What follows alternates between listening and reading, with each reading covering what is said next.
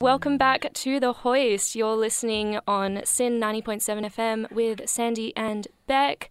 And that was Get Up by Polly and the Pockets. We've pulled that from their debut LP Live to Love, which is such a highly polished and off kilter eight track album full of a bunch of different sounds. I feel like there was a bit of disco infusion there. There's also some psychedelic pop rock.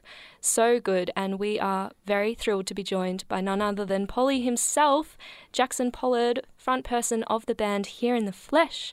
Thank you so much for joining us. Thanks so much for having me. So stoked to have you in here. We are such huge fans of Polly and the Pockets. Um, we're a little bit late to the party, I guess, but congratulations on the release of Live to Love. Thank you very much. Yeah. That's okay. How's the reception been uh, since then, since the release? Yeah, we've been really happy with it. Um, album launch went well, and yeah, getting getting some good feedback. Yeah, awesome. From what we can tell, it's been received incredibly well. Um, such an mm. epic body of work, and you had the opportunity to launch it at the retreat back in April with an incredible lineup. We were just chatting about Mama Ganoush and Big Pharma, whose scarf you're repping oh, yeah. right now in the studio.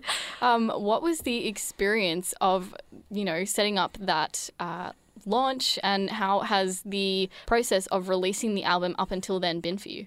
Yeah, so launch was great with those bands, Big Pharma, Mama Ganoush, good friends of ours, and some of our favourite bands. So we were so stoked to have them along.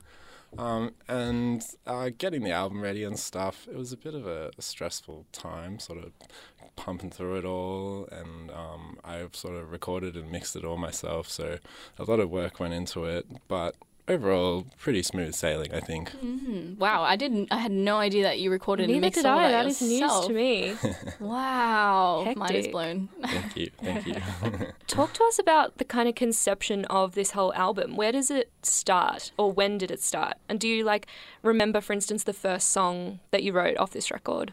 Yeah, so these songs we've sort of been we haven't released much in a while before this, and I guess they'd just been like sort of the last three years I'd been working on them. I think maybe Tell the Teacher was one of the first ones um, we came th- up with, but overall the songs sort of just follow this theme: live to love. Um, just like living to enjoy your life, and especially coming out of the lockdowns and stuff, that was sort of something I was living by a lot and having lots of fun and stuff. So um, yeah, I, that's that's really what it's all about.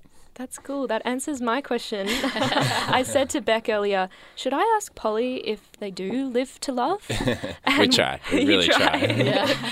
So great. That's all we can do.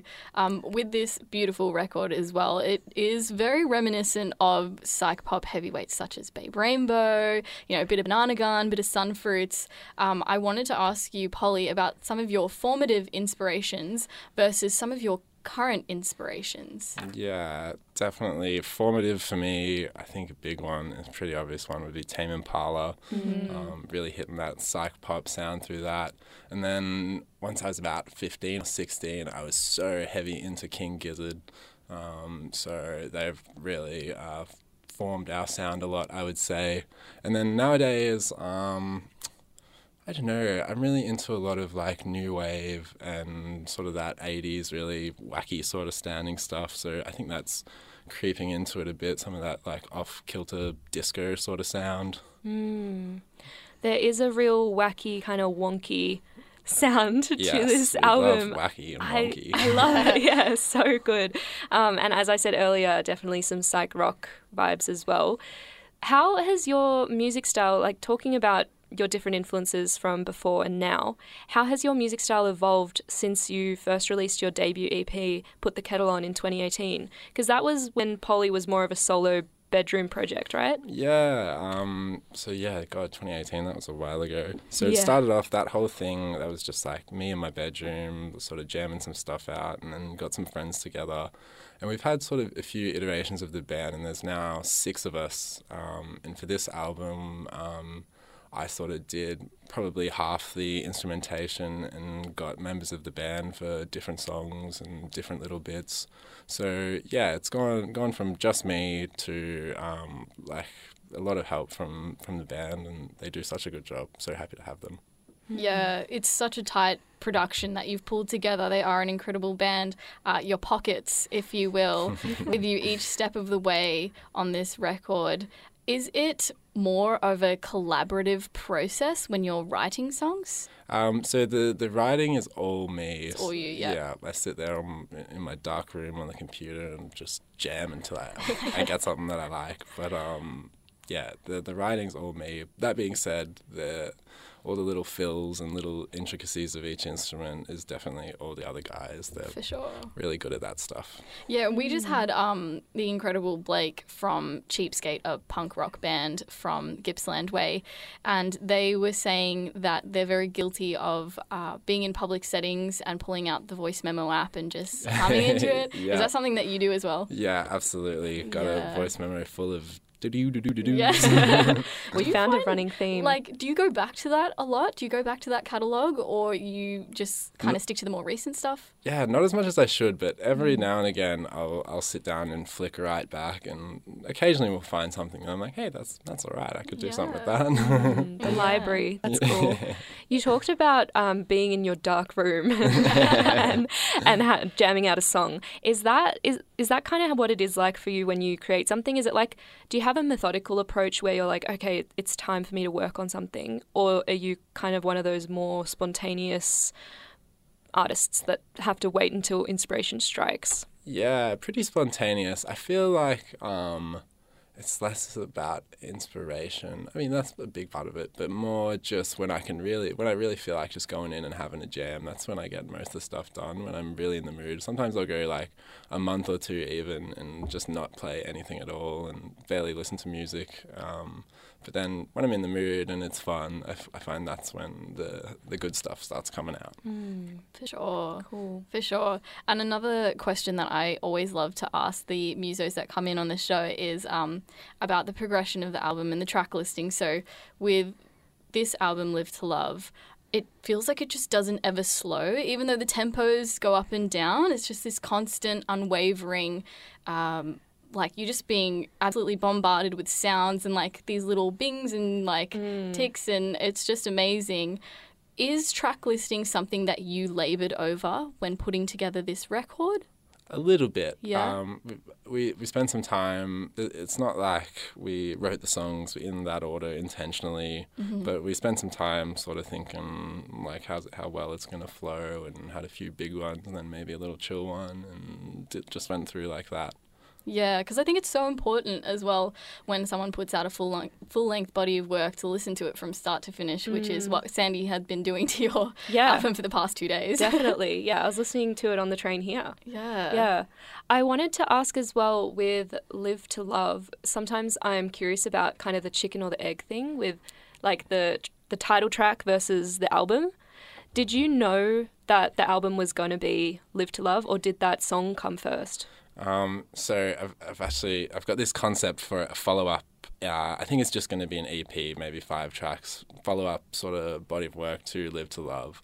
Um, I won't go too much into that, but um, I think the song sort of came first, and then I came up with this idea um, for a second album that sort of goes off that. Um, and it's turned into this whole thing that all will be all revealed soon, I'm sure. Wow, part of the master plan. Yeah. That's so exciting. I can't wait to hear this very elusive, mysterious second body. But Yeah. you've already gifted us with such a great first debut album. Um, well, it is your debut album, isn't it? The other one was an EP. Yeah, it is. Thank you. Um, and we are going to actually play one more song off the album. We mentioned to you earlier, we're going to spin Have You Heard Them, which is definitely a standout for Bec and I. And I just love like the gravelly guitar here as well. It just, yeah, it's so good. Um, tell us a little bit about this song. How did this one come about for you? Yeah, I'm trying to think when I first came up with this song. Um, uh, it started off sort of more like the, the first half of it, which is quite like fun and bubbly, and then it kind of all turns south in the second half and gets quite heavy.